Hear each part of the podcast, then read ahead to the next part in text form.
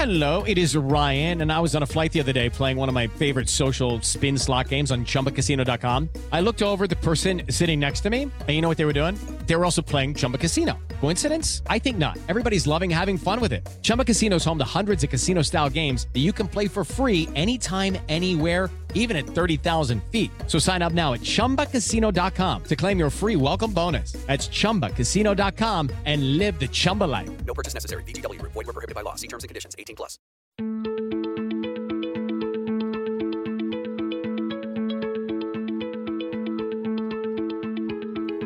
I'm Nil Zacharias, and you're listening to Eat for the Planet. On this show, we try to answer the question, how can we eat in a way that nourishes us without starving the planet? The show features conversations with food industry leaders, health and sustainability experts, as well as entrepreneurs and creative minds who are redefining the future of food. According to the Centers of Disease Control and Prevention, as many as 1 in 3 US adults could have diabetes by the year 2050 if current trends continue. If you have diabetes or know someone who has diabetes or want to minimize your odds of ever developing diabetes, this episode is for you. Or if you care about food and its impact on your health and want some clarity about what you should and should not eat, you will learn a lot from this conversation. My guest today is Robbie Barbero, the co-founder of Mastering Diabetes and co-author of the brand new book, Mastering Diabetes, that explains the science of diabetes and the simple solution that isn't getting the attention it needs. Robbie is a diabetes coach, educator, and international speaker who has been living with type 1 diabetes for more than 20 years. Since 2006, Robbie has used an evidence-based approach to his personal health and fitness. Using the Mastering Diabetes method, he has seen his insulin sensitivity improve by 600% and his overall health improved dramatically. You're going to love this episode.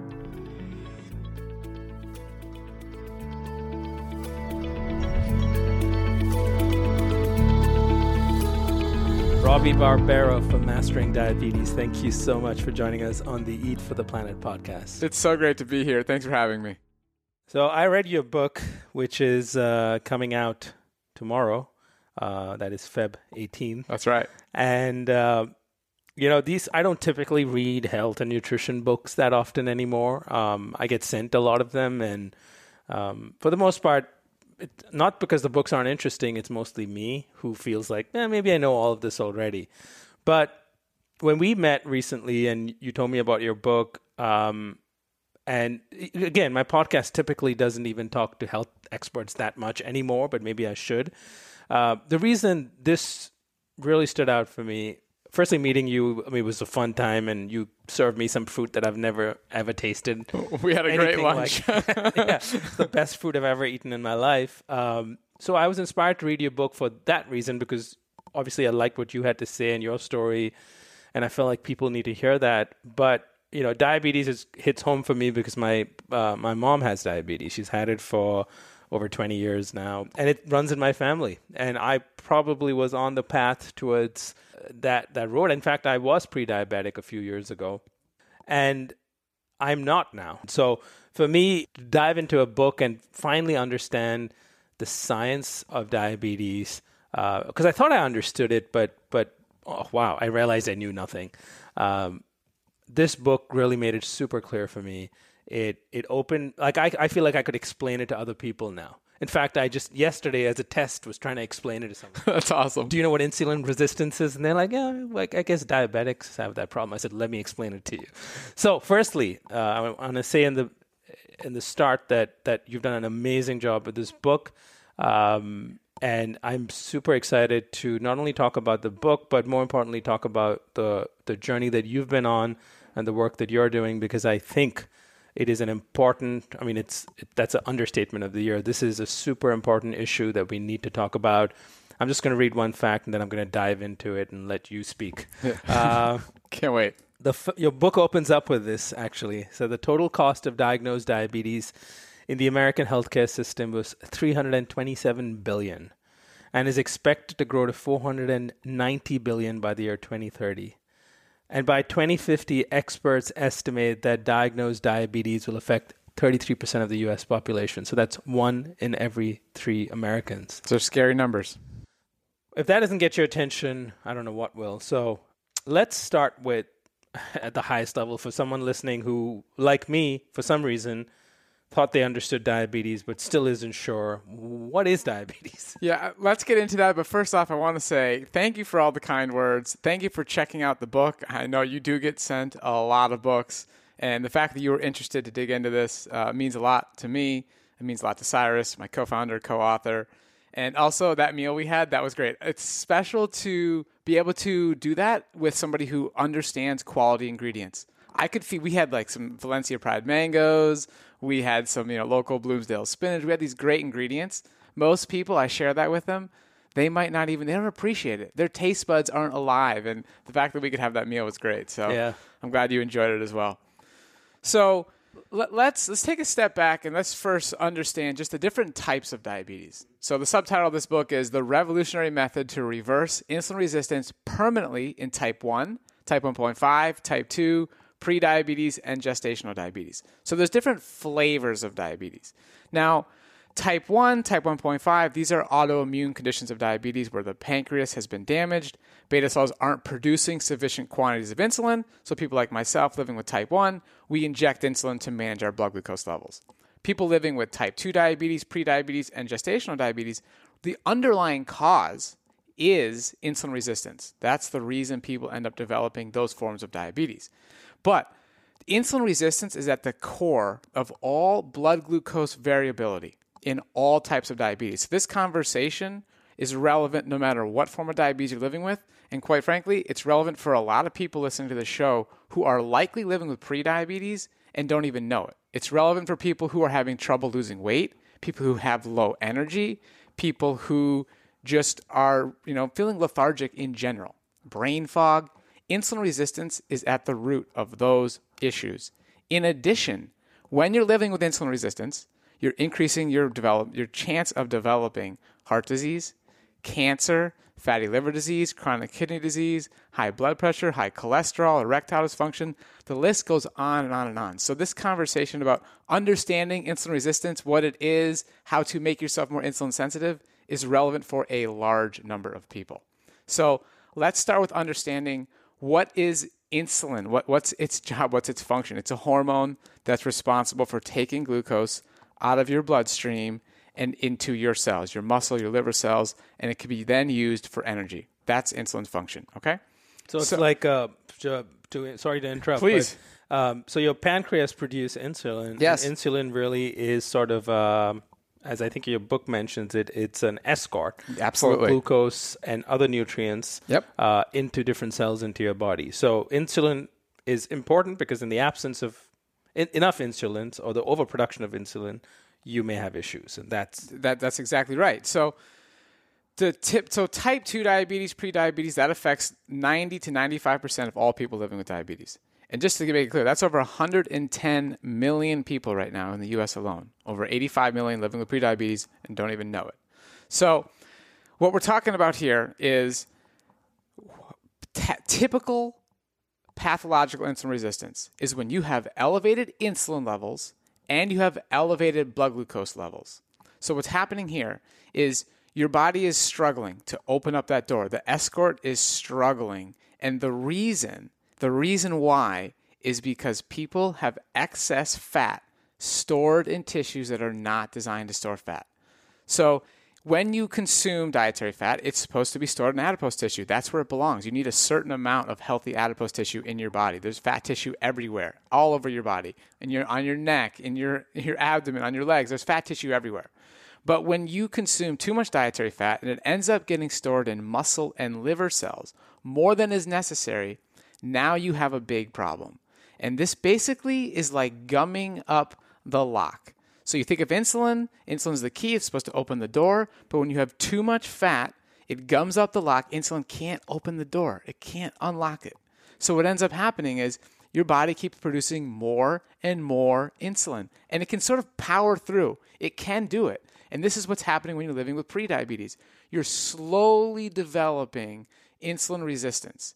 Your body's producing more insulin, and it's compensating for the fact that you have eating way too much fat, and it's getting stored in cells that aren't designed to store them. And then eventually, your body can't keep up. And this is likely what could be happening with your mom, who's been living with diabetes for 20 years now. Eventually, the beta cells get burned out. And you can go on and develop now what is called insulin-dependent type 2 diabetes. And that's something we really want to prevent. So we can address the root cause. We can address the lifestyle habits that are causing this problem in the first place, and you can absolutely turn it around.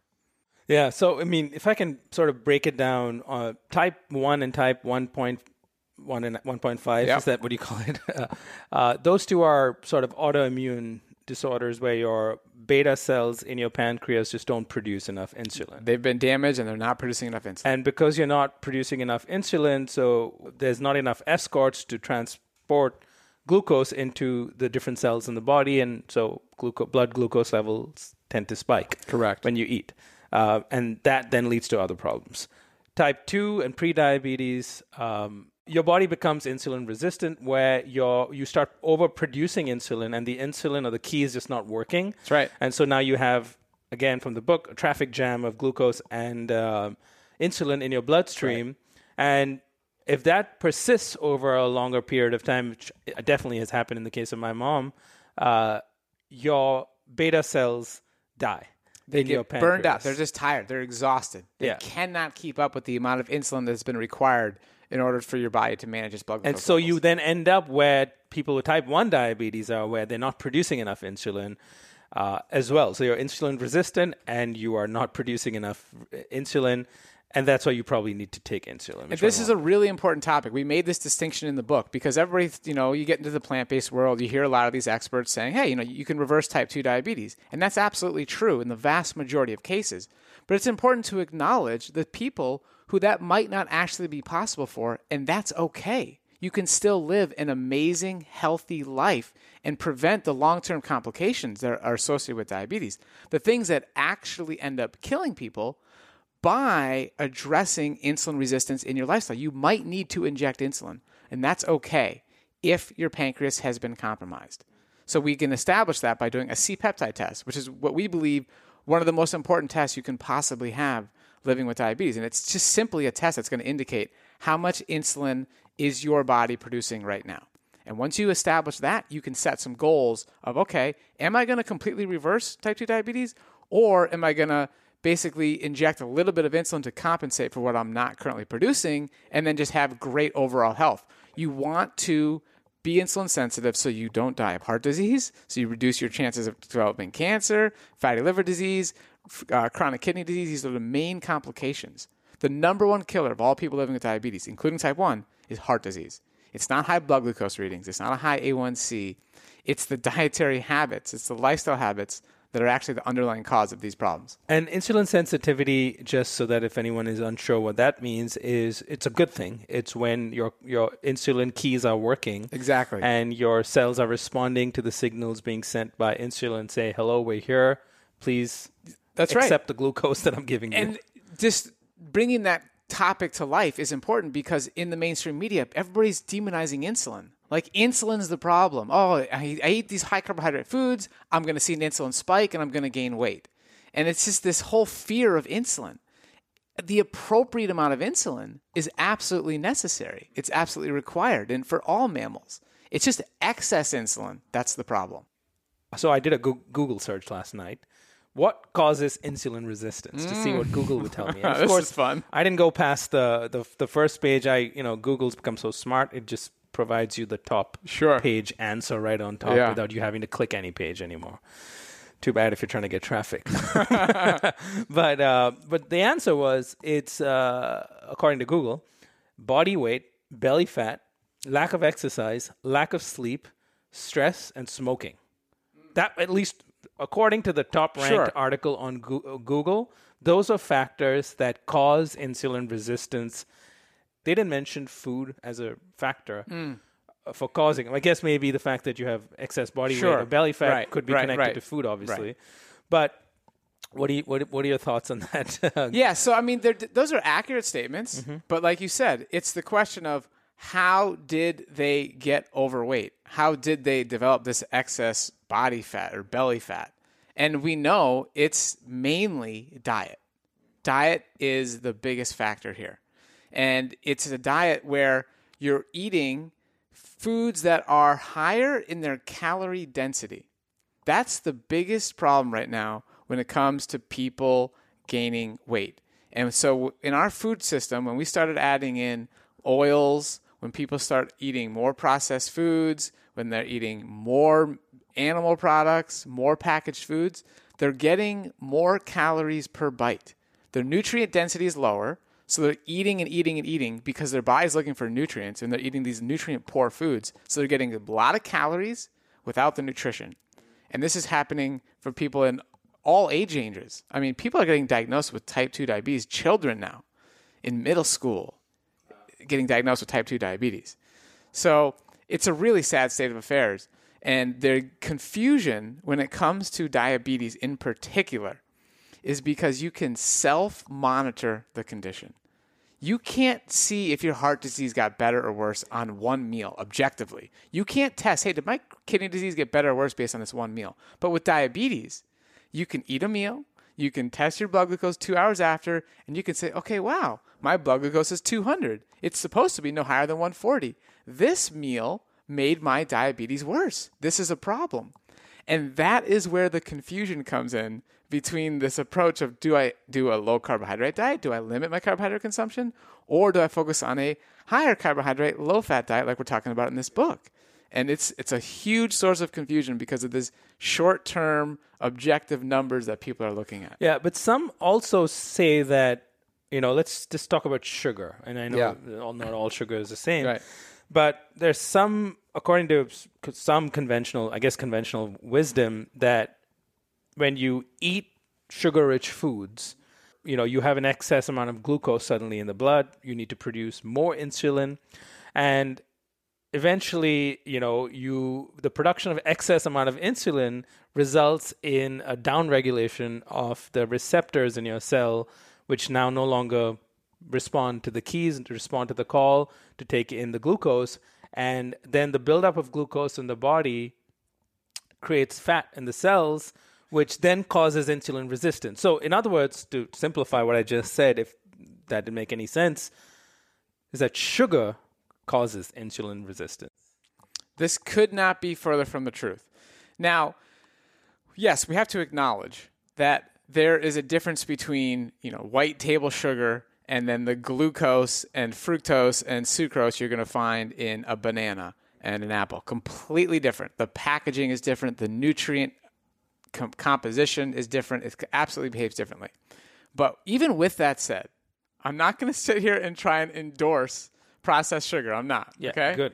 But if you look at the scientific evidence, even when people are fed processed sugar in a low-fat environment, you see the opposite of the what you just described. So in 1971, Dr. Brunzell published a study where he fed patients a liquid sugar diet, dextrose and protein powder. So 85% of calories coming from the dextrose, from carbohydrate, 15% of calories coming from protein. This is a 0% fat diet, which is not possible when you eat whole foods because there's fat in everything. But this is a fascinating study. And so he fed that to his patients, and then he did a paired oral glucose tolerance test. He had a control diet, and when he did this test, he saw that the blood glucose readings at every point during an oral glucose tolerance test, where you consume 75 grams of glucose and then measure your blood glucose every 30 minutes, the blood glucose numbers came down on the sugar water diet, and insulin levels came down. And this is because the sugar was consumed in a low-fat environment. This has been, I could go and give you a long list of studies, research study after study after study, going all the way back to the 1920s, showing that when you reduce the fat consumption and you then increase carbohydrate, even if it's from processed foods, you see a decrease in insulin levels and a decrease in blood glucose levels, which is showing an improvement in insulin sensitivity. Wow. Okay. So for someone who doesn't have diabetes yet and is listening, And his concern being, well, I need to understand what causes insulin resistance because I don't want to get diabetes. I want to first address that listener and then, of course, address the listener who probably is pre-diabetic or has diabetes and wants to understand how to get better. So first with someone who wants... So the goal here is to be insulin sensitive. Yes. Because when you are insulin sensitive, you decrease your risk of weight gain, obesity, cholesterol, high blood sugar, coronary disease, everything. And not only that, that's all long-term, which is important. Yeah. But I'm telling you, the results happen immediately. You feel more energetic. Your skin improves. We just did a long webinar last night about this, and we go through like a series of testimonials and teaching everybody. When you focus on this one idea of what lifestyle habits do I have to improve to make insulin work more efficiently, the ancillary benefits are endless. Really? Absolutely endless. It's just this one idea that has an incredible amount of benefits. And that idea is that what really matters is the amount and type of carbohydrates that you consume, the amount and type of fat that you consume, and of course, your overall nutrient density of the food. That's exactly right. And so even if I don't have diabetes or pre-diabetes, and I do that, and I get smart about those three factors, I'm pretty much buying myself an insurance policy that I'll never get insulin resistance and I'll be insulin sensitive, provided, of course, I'm also sleeping and getting moderate amount of exercise and not stressed out too much and not smoking and other things. Yes.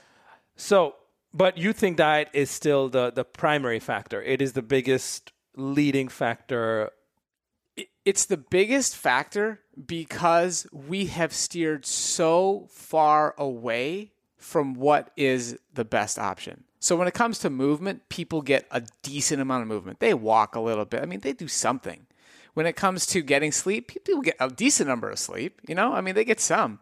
But when it comes to diet, they're just so far away. Just the dramatic difference between what they are eating and what is actually healthy for their cells is gigantic. So that's the biggest place to focus with the biggest impact. And you're saying that those three factors, amount and type of carbs, amount and type of fat, and nutrient density, is also that's also the solution to someone who has insulin resistance. Absolutely. So if you're diabetic, if you also follow that, you can perhaps, I don't want to overstate this, but you can perhaps improve or reverse? You can see the results very quickly. Okay. Very quickly. So I'm living with type 1 diabetes. So that means every time I eat a meal, I inject insulin, I count the carbohydrates I'm consuming, and I measure my blood glucose levels. So I have these three metrics that I can measure consistently.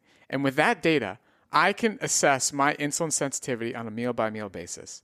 And when I was doing a low-carbohydrate diet, I would consume about 30 grams of carbohydrate per day, and I injected about 10 units of insulin per day. Very, very small amount, which we can go into detail if you want to about the nuances here. But that's a 3-to-1 24-hour carbohydrate to insulin ratio, 3-to-1. Now, I'm eating well over 700 grams of carbohydrate per day. I'm using a physiologically normal amount of insulin, about 27 units of insulin. That's what a healthy human pancreas should secrete.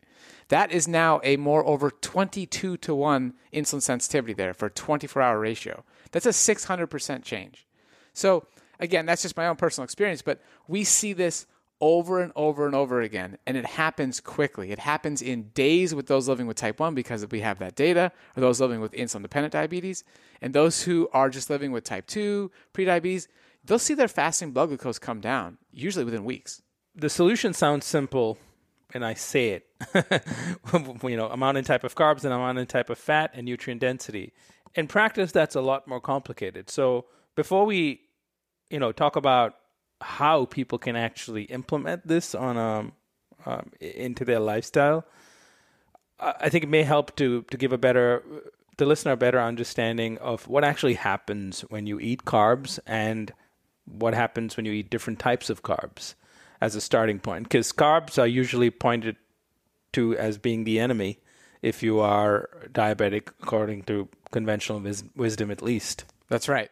So there's a huge distinction here, again, when we're using the word carbs, carbohydrates, there's a huge distinction between something like bread, even bread. Let's just go with that example, okay? Some like healthy millet bread, very clean. You buy it at your, you know, your local store, versus something like just having some millet, all right? And you can put it in a nice healthy dish, okay? When you eat the millet bread, it has been processed, okay? There's been some milling, there's some cracking. You turn it into bread. Now you have something that is far more calorie dense and it's highly processed. Now, I want people to understand how that is going to impact their blood glucose level separate from eating just the whole millet, all right?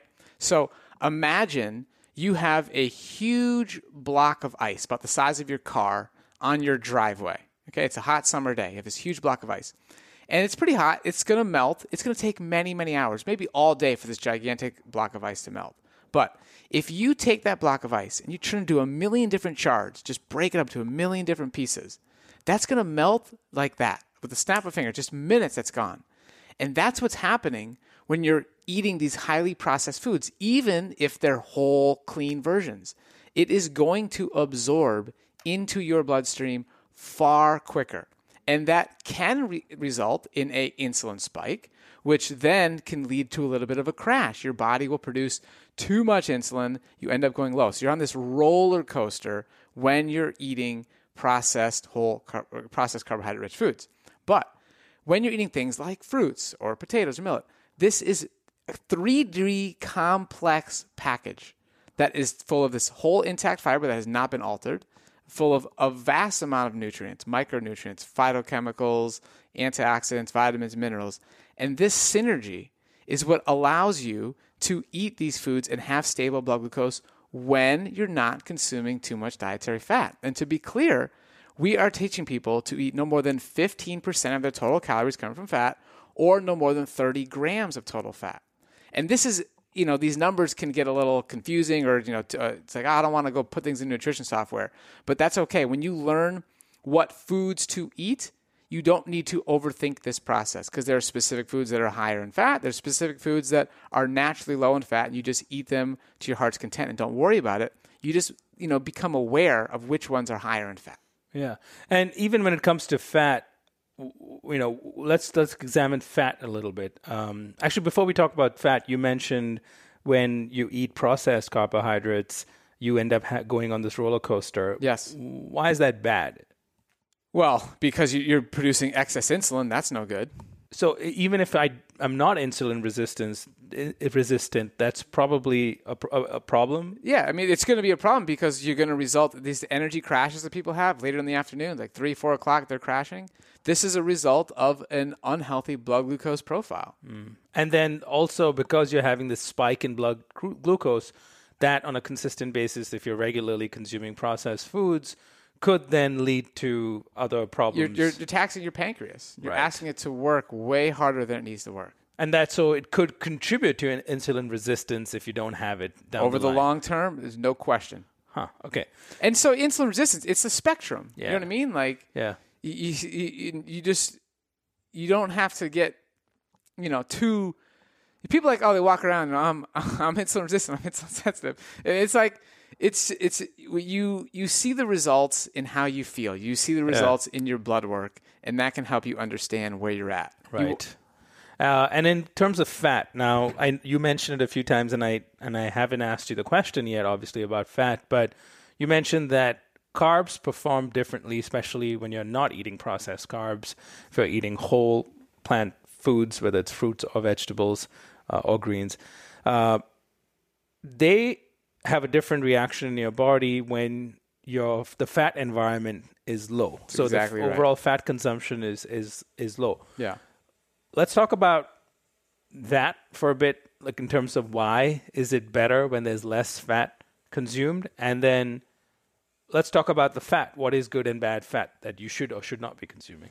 So being a person living with type 1 diabetes, it's part of what gets us so passionate about this and so excited about it. And then we see, you know, our experience correlate with what's been demonstrated in the research. But it's still fun to cite back that personal experience. I have this Dexcom, this continuous glucose monitor. Every 5 minutes, it gives me an update on what my blood glucose level is.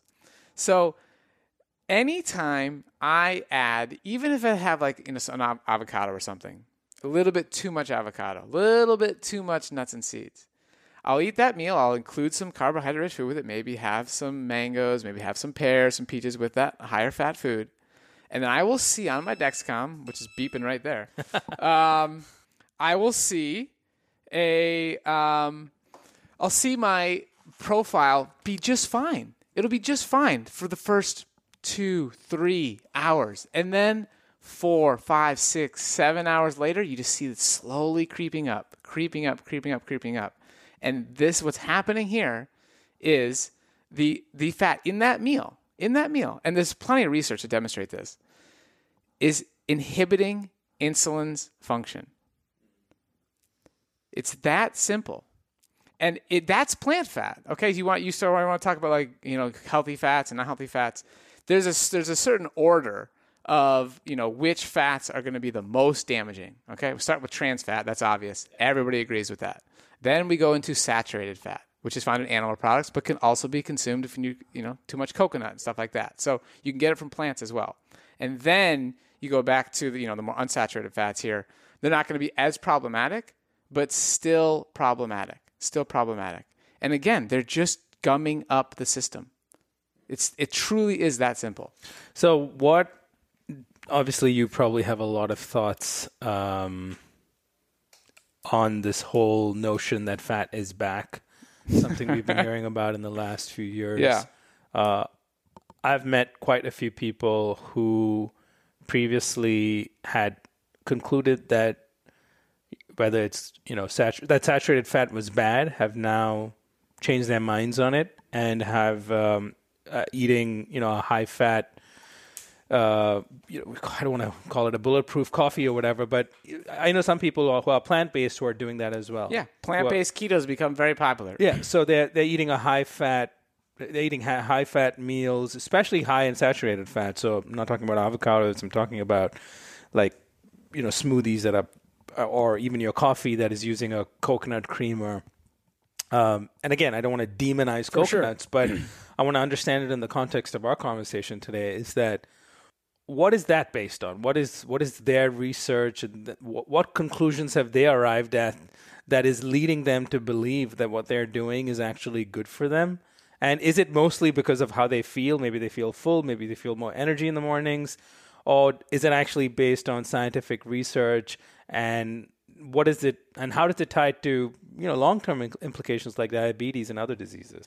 So when it comes to understanding what's actually occurring in the research versus what's being reported on popular websites, it's two totally different things.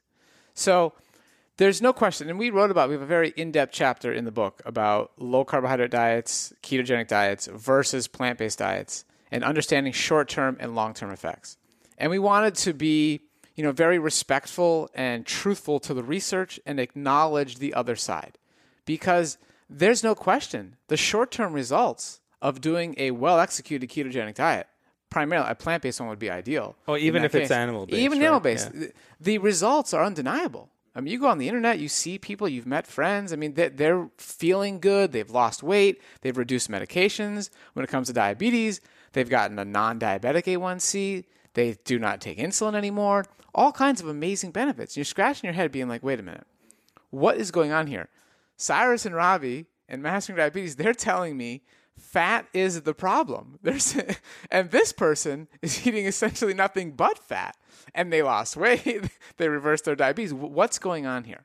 So here's what's happening. When you decide to completely stop eating carbohydrates, we're talking like 5, 10% of total carbohydrates is happening on these ketogenic diets, okay? What you're doing is you are implementing a Band-Aid solution. You're not addressing the cause. So let's imagine you are a bad driver, okay? You get in car accidents all the time. You get speeding tickets all the time.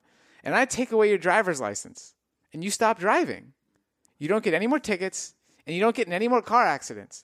But did we address the problem? Are you a better car driver? The answer is no. And so the ketogenic world is taking away carbohydrates to try and solve a problem. It's a band-aid solution. They are not addressing the core issue of insulin resistance. In fact, in most cases, they're making it worse. When they go and try and eat a banana or they try and eat some quinoa, their blood glucose spikes because they have made themselves glucose intolerant. That's what they have done.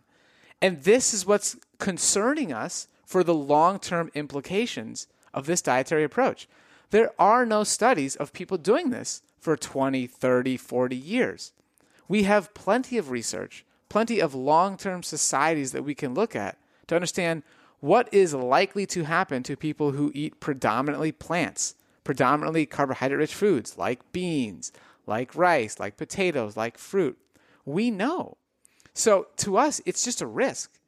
And if you want to do that, that's fine. But that's your choice. You're choosing to live in an insulin-resistant state. You're choosing to live in a state of glucose intolerance. And we think you're trading one problem for many other problems down the road. And so because, you know, the thinking really is that, well, if glucose spikes and excess glucose in the blood when you eat is the problem, well, just don't add any glucose.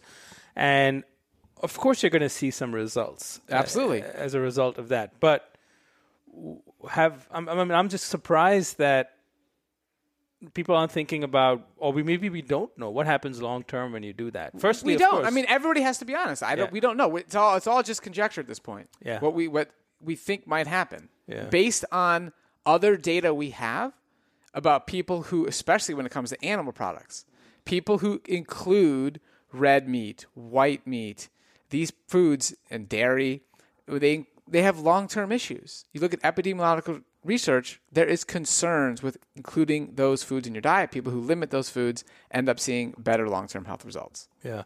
And then even if you do it, say, plant-based, right? If you try keto plant-based, which I to be completely honest, I tried for 4 days just because I was curious. Sure. I just didn't feel good. So, and I was tired of eating cashews and avocados. Yeah. There wasn't much to eat as a at some point, there's just an element of logic to this stuff. I mean, do you really think that human beings are designed to limit or avoid berries and mango? Like, you can only have a little bit of berries. You don't have too many. I mean, berries are included in some ketogenic diets, but just in small quantities. I mean, is it realistic? Yeah, human beings were designed. I mean, nuts and seeds are very hard to obtain in nature.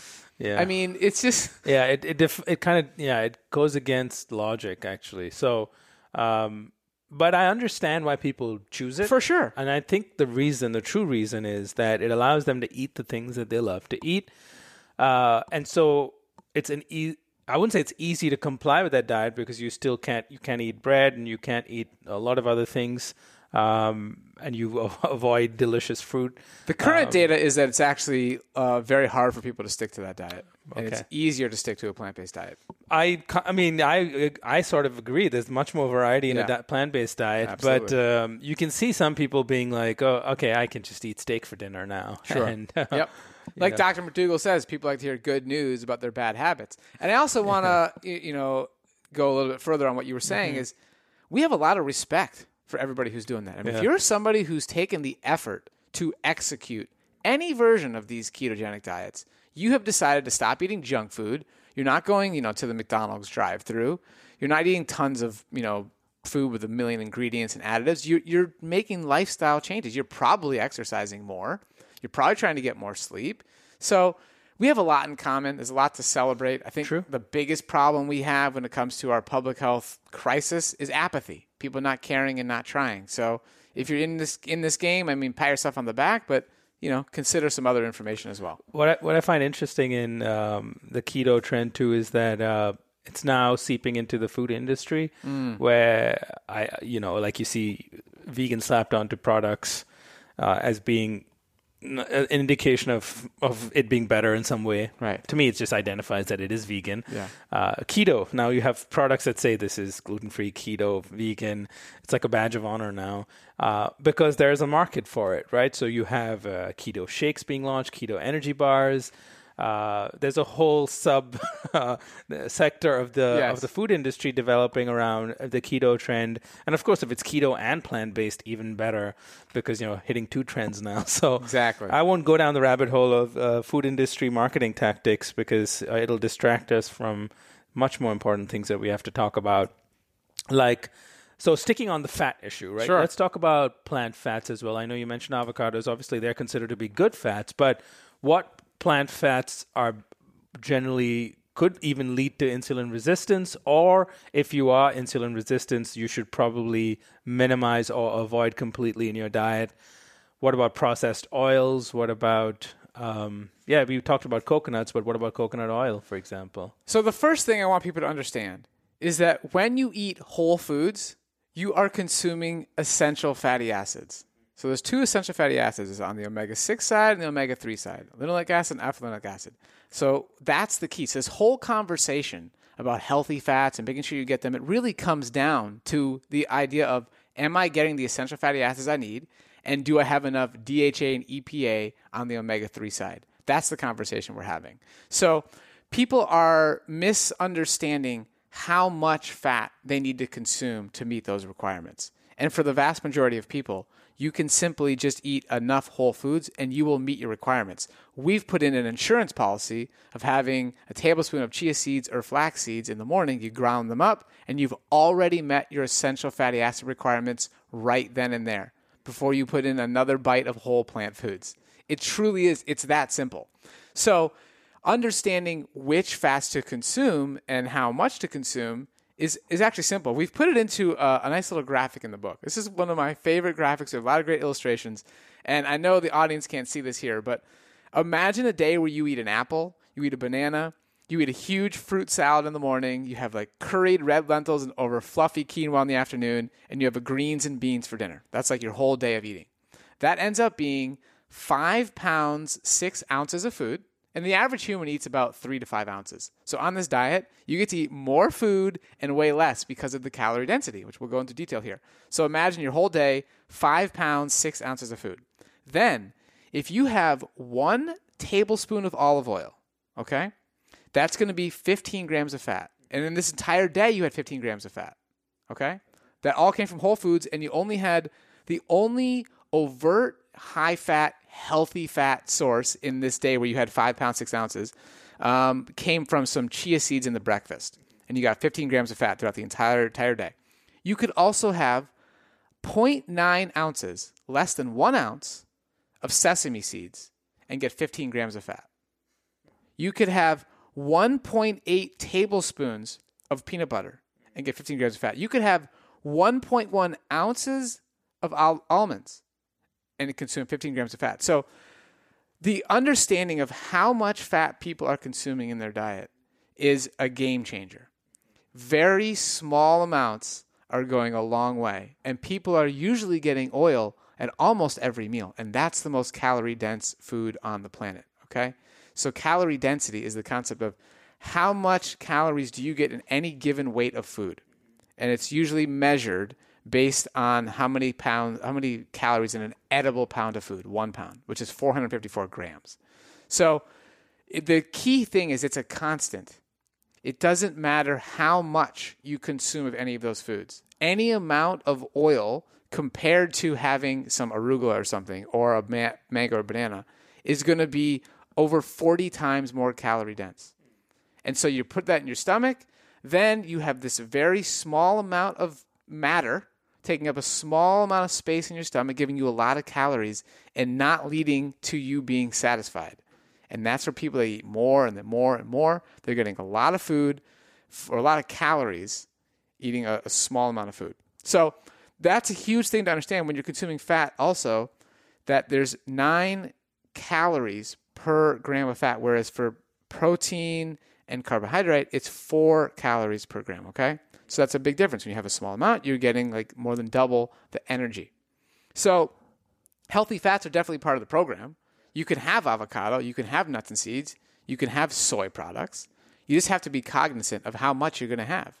And you have to choose, because once you choose the amount that you're going to have any given one of those, if you want to fit within the guidelines, you can't go and have another. You can't have another one. You can't have like a serving of nuts and seeds and a serving of avocado if you want to meet our guidelines here. Yeah, and I know that might seem scary for some people, but when you eat the recipes in this book and you get to eat all these other foods like you know the potatoes and the yams and butternut squashes and all these amazing fruits, you feel satisfied. You don't necessarily crave these fats anymore. Mm-hmm. And so, you know, fat, of course, we understand, and I think you've explained it adequately in terms of how it can, at least, you know, excess amounts of bad fat or excess amounts of fats in general can worsen insulin resistance and actually not help you in any way. What other nutrients? Like, what about protein? And what about, what about protein? Does that play a role in any of this, high or low protein consumption? Excess protein can also lead to insulin resistance, no question asked.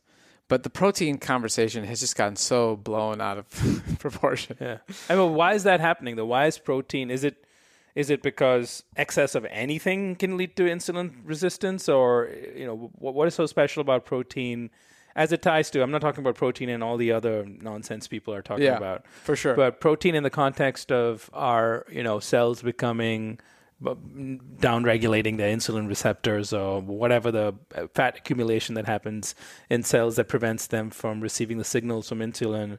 How does protein contribute to that? And like, how does protein, for example, let's just maybe simplify it a little bit. From your perspective, like because obviously you're living with type 1 diabetes and you coach a lot of people as well who are diabetic. What advice do you give them around protein and what is the reasoning for that advice? Okay, it's a great question. The advice we give people around protein is don't ever think about it again. Eat whole food. Eat whole food. And don't worry about managing these macronutrients. I know we've talked about, we gave you a guideline for fat. We gave you a recommendation for eat carbohydrates and all that whatnot. The truth is you eat food. You don't eat protein. You don't eat carbohydrates. You don't eat fat. You eat food. And when you focus on eating whole foods, there's going to be a mix of all three of those macronutrients. And when you choose to focus on the foods that have the optimal calorie density, the optimal nutrient density, they have loaded with water and fiber, then you don't have to worry about this. You genuinely do not need to micromanage your protein intake. So you don't tell them to like minimize protein or keep it at a certain... like you're telling them to minimize fat in this solution. True. But you're not necessarily giving them like keep 10% of your calories, not more protein. We are telling people to eat specific foods. Okay. So, and it's different. To make it simple. Right. There's no question. I mean, so we have a green light, a yellow light, and a red light category. If you focus on by predominantly consuming from the green light category, all these other things just fall into place. So the green light category is fruits, it's starchy vegetables, it's beans, it's intact whole grains, non-starchy vegetables, leafy greens, herbs and spices, and mushrooms. Okay, all those are whole foods, no processing, naturally low in fat, naturally adequate in protein, high in whole carbohydrate-rich energy, high in water content, high in fiber. You focus on eating those foods, problem solved. Then when it comes to the yellow light category, you have to do a little bit of awareness, a little bit of presence of how much of the yellow light foods are you consuming. So that's nuts and seeds, avocado, olives, coconut products, soy. So soy is a high-fat food. Edamame is the most whole, intact version of soy. You can also have tempeh. You can also have tofu. I was happy to see tempeh on that list. Perfect. But I love tempeh. Good. Yeah. They're 40% of calories coming from fat. So remember, this book... this method will absolutely work for everybody. No questions asked. No question. But it's designed for people who are in a challenging metabolic situation. This is for people who have a disease that's wreaking some havoc on their life. And so there's no question. This is probably one of the cleanest plant-based diets you'll ever come across. Of all the experts, all our friends in this space, this is... very clean, very straightforward, and that's why we do get rapid, amazing results. But the key to know is it still can be quite simple, and you don't need to overanalyze any of the macronutrients when you're just focusing on the green light foods. Yeah. So, I mean, I do want to talk about the we've gone enough into the science now. Yeah. I think the bigger problem really is people are stuck in this cycle that is, firstly, they've gotten into this place where they're possibly pre-diabetic or have type 2 diabetes. And if they're unfortunate to have type 1 diabetes, that's what they're dealing with, like yourself. Yeah. And a bad lifestyle, a bad diet only makes it worse, right? So firstly, it could be the bad lifestyle and the bad diet that caused the problem in the first place. And then, because you are insulin resistant, now your blood glucose is constantly spiking, and you're trying to manage your insulin. And if you're lucky, you won't get to the point where you need to now take insulin to make sure that you can even regulate your body's production of insulin. And then, being in that state leads to further problems. So, firstly, your bad diet, your weight gain, your lack of sleep, all of that made you sick. And then being sick is making you further sick, and it's probably going to lead to high blood pressure and lead to heart disease and other problems. And so people are stuck in this vicious cycle. And what I'm hearing and what you're saying is that you are offering a solution to get off that downward spiral that people are on right now. To address all of it. Yeah, all of it. One simple focus. Yeah. And that is... get on a diet that may on the surface seem scary for some people. Yes. But tell me why it's not scary, because you've been living plant-based and eating, not just plant-based, because I want to make sure this isn't a question about plant-based versus animal-based foods. We're not even talking about that. We're talking about what you should eat. Yes. That is the healthiest, cleanest food that will show you results if you're diabetic. Absolutely. Or if you want to increase your odds of not ever ending up insulin resistant. And it's not about being perfect. Mm-hmm. As you move towards more of the green light foods, you see benefits and you get to decide how far you want to take it. So for people, I know you have a coaching program as well. Obviously, you've worked with people who have seen results. Can you share some examples of people who've what time frame does it take before you start to see results? And obviously, do they start the program and then next day they're eating the way you describe, like an ideal day of food? Or, how do you take someone who's stuck in that downward spiral or the treadmill of stupidity that is the bad American diet and the resulting consequences of it that you can't get off? What if they want to get off the treadmill, but they're just afraid to take that first step? So exactly. I want to address that concern of being scared. So people are definitely scared. They have diabetes, they test their blood glucose. Maybe they'll see some high readings in the beginning, or maybe somebody who's not testing, they'll be like, hey, look, I know if I'm going to eat these carbohydrate foods, I'm going to see an insulin spike. I'm going to feel a crash. It's not going to go so well. That's what they're expecting. Yeah.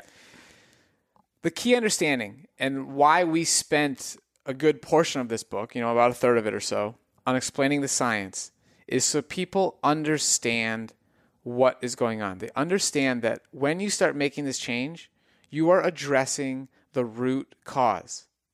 The high blood glucose readings that you're seeing right now are simply a symptom.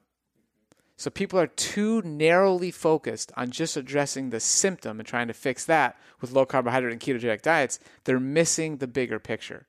So this strategy is about addressing your lifestyle change and making it work for the long term. So we have people change just breakfast. That's the first step in our coaching program. Just change breakfast. And people are surprised to see that when they are eating a Mastering Diabetes style breakfast of whole fruit, that's the recommendation, whole fruit, then you have some non-starchy vegetables, some greens in there, and then your chia seeds or flax seeds. You can also, we have some starch-based breakfasts as well, but we really emphasize the fruit. People are amazed to see that even with just that one change, they see improvements in their energy. They can see improvements in their blood glucose readings because this is our whole foods. And we're taking out some of the processed stuff they've previously had at breakfast. So one meal at a time. And then you start to change your lunch. And then you start to change your dinner. And eventually, over time, at your own pace, this becomes integrated into your life. You're like learning an entirely new language. You're going to be shopping in different aisles of the grocery store. You're going to be buying new produce items you've never purchased before. You don't even know how to cook some of these things. You never, people have never used an Instant Pot or anything, or even cooked a potato. Or how do you cook quinoa? This is brand new for a lot of people. And so there's also a lot of convenience items that people can use in this day and age. You can get pre-cooked quinoa at the grocery store. It's in the frozen section. You can get a bag of pre-cooked brown rice with carrots and broccoli and some corn already sitting in the bag. All I have to do is reheat it. So there's also an idea of people sometimes are a little scared. They jump in all the way. They're like, oh man, I'm just going to change everything. And they say, I'm not going to use a microwave anymore. Like microwaves are bad and stuff like this. And you have to look yourself in the mirror and be like, wait a minute. If I didn't go to the store and buy, the pre-made bag and put it in the microwave and eat that, what else would I be eating? And if you're honest with yourself, it's probably a lot worse than these healthy ingredients that are put in the microwave. And to be real, we do not have this health crisis because people are eating canned beans and brown rice from bags. That's not how we got where we are. It's not the problem. So using convenience items and making this fit into your lifestyle is a key part of our coaching program. Really making it doable, making it affordable, and understanding that you're not going to change this problem overnight. It's not going to fix itself in a week. You didn't develop type 2 diabetes in a week. This developed over the course of 10, 15, 20 years. This is developed. I mean, there's research on people that are, not veterans, but people in the Army developing heart disease in their 20s. They have early stages of heart disease. This stuff is developing from a young age, these issues. So be patient. Know that you are addressing the cause. Celebrate the early wins that you will get and stay focused on the long-term results. And what results have you seen? Can you share some examples of people who have followed your advice, maybe not as strictly in the beginning, but eventually learned how to develop a new habit and start eating this way? Have they been able to reverse their conditions? Are they what kind of feedback are you getting? I mean, there's some of those testimonials in the book itself, but yeah, maybe you can share one of those. That would be great. One of my favorite stories is Tammy. So Tammy lives in Los Angeles. So when she joined our coaching program, I had the opportunity to meet with her at the farmer's market, and we're shopping, and I'm buying a bunch of oranges, I'm buying a bunch of persimmons, and she is like, Robbie, I don't believe you, man. There's no way I'm going to be able to eat those oranges. It's not going to work for me. I was like, Tammy, just trust us, okay? Just listen. And she was kicking and screaming for a long time, really struggling to get this going. She was living with type 2 diabetes. She had fatty liver disease. She was using 2,000 milligrams of metformin to manage her blood glucose level. Her A1C was 7.4%. It's supposed to be 5.6% or below. That's non-diabetic. When you're 5.7 to 6.4, you're a pre-diabetic. 6.5 and above, that's type 2. So she's using diabetes medications, and she has an elevated A1C. She also had an elevated fasting insulin level at 17. Fasting insulin should be somewhere between 3 and 8. Around 5 is much better. So she has classic insulin resistance. She has excess insulin. She has a high average blood glucose number, even with the use of diabetes medications. She also had fatty liver disease. She had chronic pain in her knees. She couldn't walk. Going to the grocery store was painful for her. She has pictures of her trying to climb a pyramid in Mexico. She couldn't do it. So she adopts our coaching program. She finally starts to listen. I remember there was one time where she was at a grocery store, and she had a conversation with Cyrus, my co-founder here, and he was like, Tammy, just put these items in your cart and only eat the items that I'm telling you to buy. And she's like, fine, I'll do it. And now she's lost over 75 pounds. Her A1C is 5.3% with no diabetes medications, and her fasting insulin level is now 5. So she got to eat all the fruit she wants, all the potatoes, all the rice, all the beans, tons of vegetables, and she lost weight. Her fasting insulin level went down. Her average blood glucose levels have gone down. Her fasting blood glucose has gone down. Fatty liver disease is gone. The aches and pains in her knees are gone. She has pictures at the top of this pyramid now showing that she got there, her smiling. She's biking all the time. She feels amazing, and now she's a big advocate for that. Wow, that's just amazing. I mean, to hear that, and it takes effort. I mean, sure. I think what you articulated there was that it wasn't simple. It wasn't like something that people are super excited to wake up the next day and do. But once you start doing it, you realize it's not that difficult. And of course, for someone who is pre-diabetic or diabetic, this is supremely important to listen to. And this book could change their lives, to be honest. So I think that's an obvious statement if people haven't figured that out by now. But I want to understand for someone who's not diabetic, what can they learn from this book and this style of eating? And, you know, because sometimes, and I'll tell you, giving myself as an example, I'm not diabetic. And sometimes because, and going back to what I said in the beginning, I get sent a lot of books and a lot of them are about health, and some of them I don't read because I'm like, I don't need to worry about this stuff, right?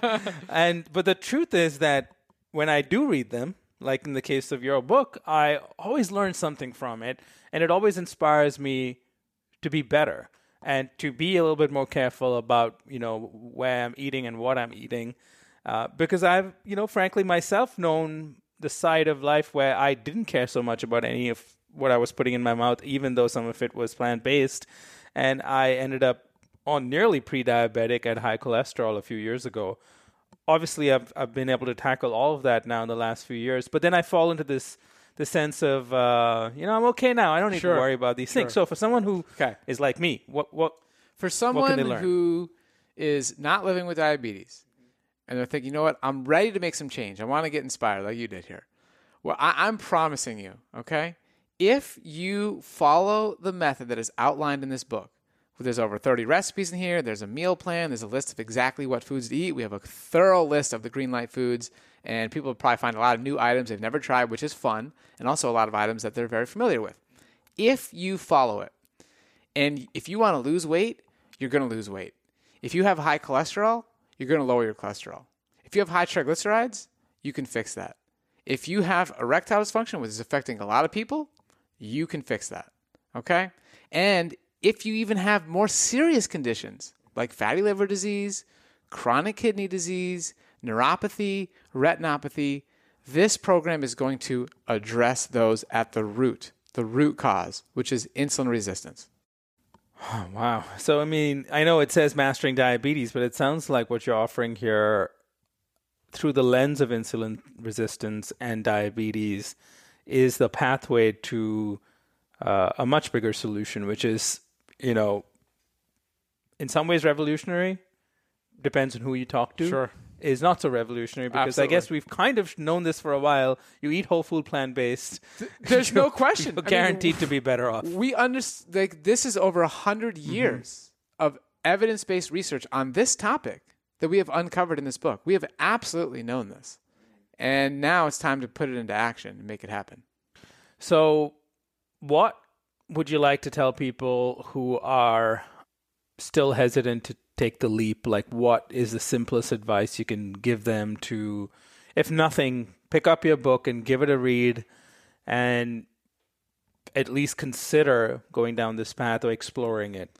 I think knowledge is power in this case. And your testimony here on this podcast is a very big deal. Somebody who has been around this for so long, for you to say, hey, you know what? I actually learned a lot in here, and I really understand it. That means a lot, and I think a lot of other people can have the same experience. So we obviously have read and are aware about all the other books on the market on this topic. And we said, what can we write that's different? What do we have to contribute that's different? And I think that's what got Penguin Random House excited and wanted to write, you know, take us on as authors. And so I would say pick up the book to get educated, just to learn. You don't have to pick it up and say, okay, you know what? Yeah, I'm going to do the meal plan. I'm going to try 21 days. That might be too much right now. Pick it up to learn. Read the scientific part. Look at the illustrations and let that sink in and see how that impacts your daily decisions and what you want to try after you get that understanding. Because what's written in here, it's not written elsewhere. Yes, it's in the peer-reviewed research. I can go back to 1926, Dr. Sansom. I can go to Hemsworth in the 1930s. I can go to Walter Kempner. I can show you the papers. but this is not being discussed on the, popular level, the regular mainstream writing. It's not there. So we put it in this book, and I really hope that people benefit from that education. Yeah. And, we started off this discussion with me reading some of the alarming statistics that you have right in the beginning of your book. And one of them, obviously, to me, stands out and is very relevant because it says about what will happen by the year 2050. It says 1 in 3 Americans will be diabetic. I often give the year 2050, and that's how I end up closing every podcast, talking more in the context of how we are destroying our environment, and our population is growing to 10 billion, but projected to grow to 10 billion by the year 2050. And if we continue eating the way we're eating, which is, as we all know too well, a diet heavy in meat, dairy, and eggs, both in the West and now increasingly in the developing world like China and India, we are, there's no way we're going to be able to feed the world without destroying our rainforests, our oceans, and just basically destroying humanity for the most part. So we need to change. We need to do something. And it so happens that the foods that are good for us are the foods that are good for the planet as well.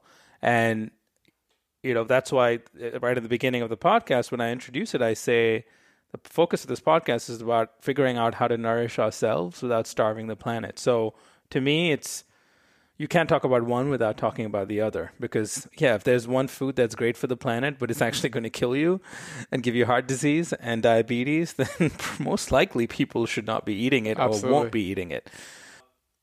But obviously what you're talking about, although it's not a revolutionary new product or, some new food technology that has potential to disrupt our food system, you're on a mission to change the way people eat.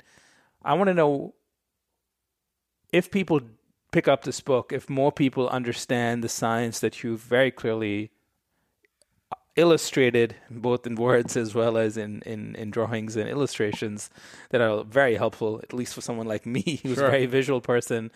If people understand this and follow your solution and your program, whether it is just reading the book and trying the recipes or signing up for your coaching program, and this becomes, conventional wisdom becomes what you're actually sharing on this podcast. What kind of world do you think we can have in 2050? Man, no, we can have the most amazing, beautiful paradise ever. Imagine those fruits that we were eating.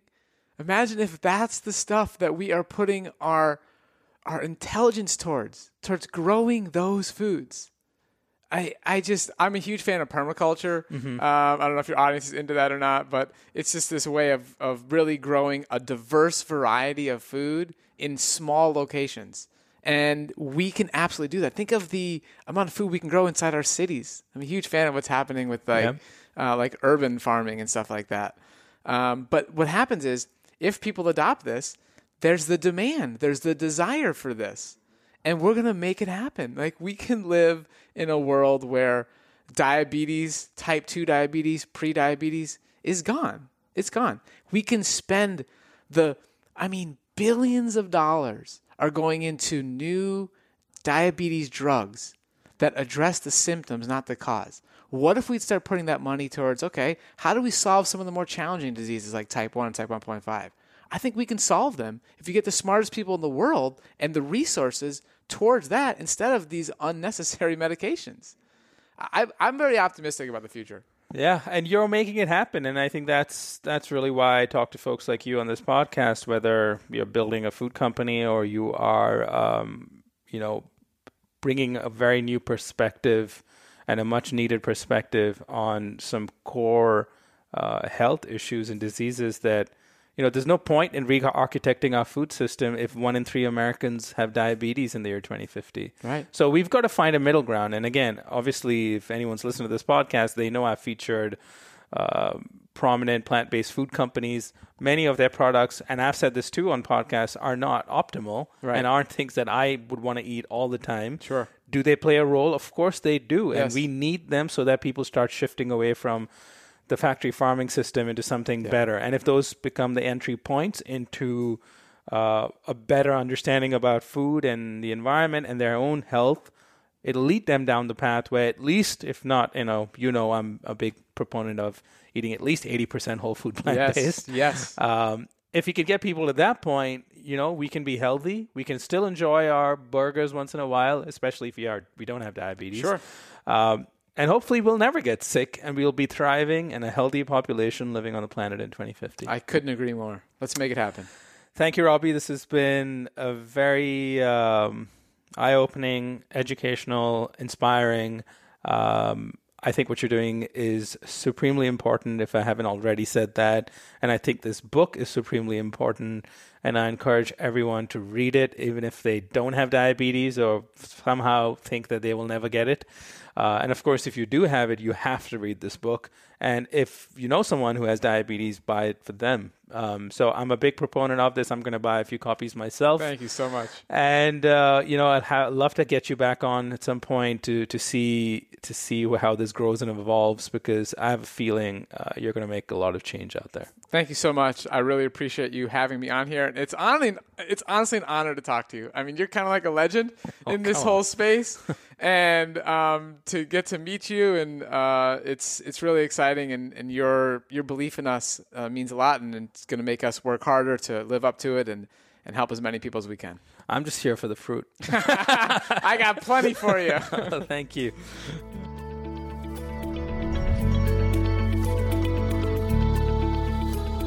You've been listening to Eat for the Planet with Nil Zacharias.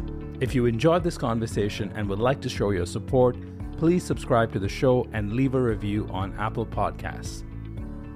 To learn more about how Eat for the Planet can help your brand or organization develop the right strategy, implement scalable operations, and grow responsibly, visit EFTP.co. That's EFTP.co. Let's rise up to the challenge of transforming our food system. Thank you for listening.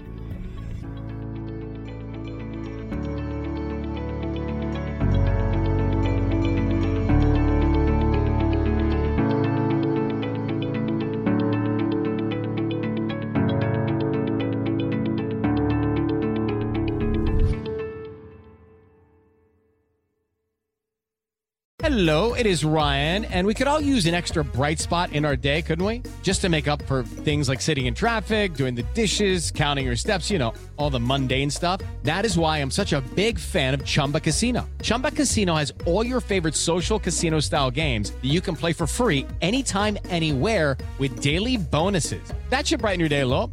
Actually, a lot. So sign up now at chumbacasino.com. That's ChumbaCasino.com. No purchase necessary. VGW. Void where prohibited by law. See terms and conditions. 18+.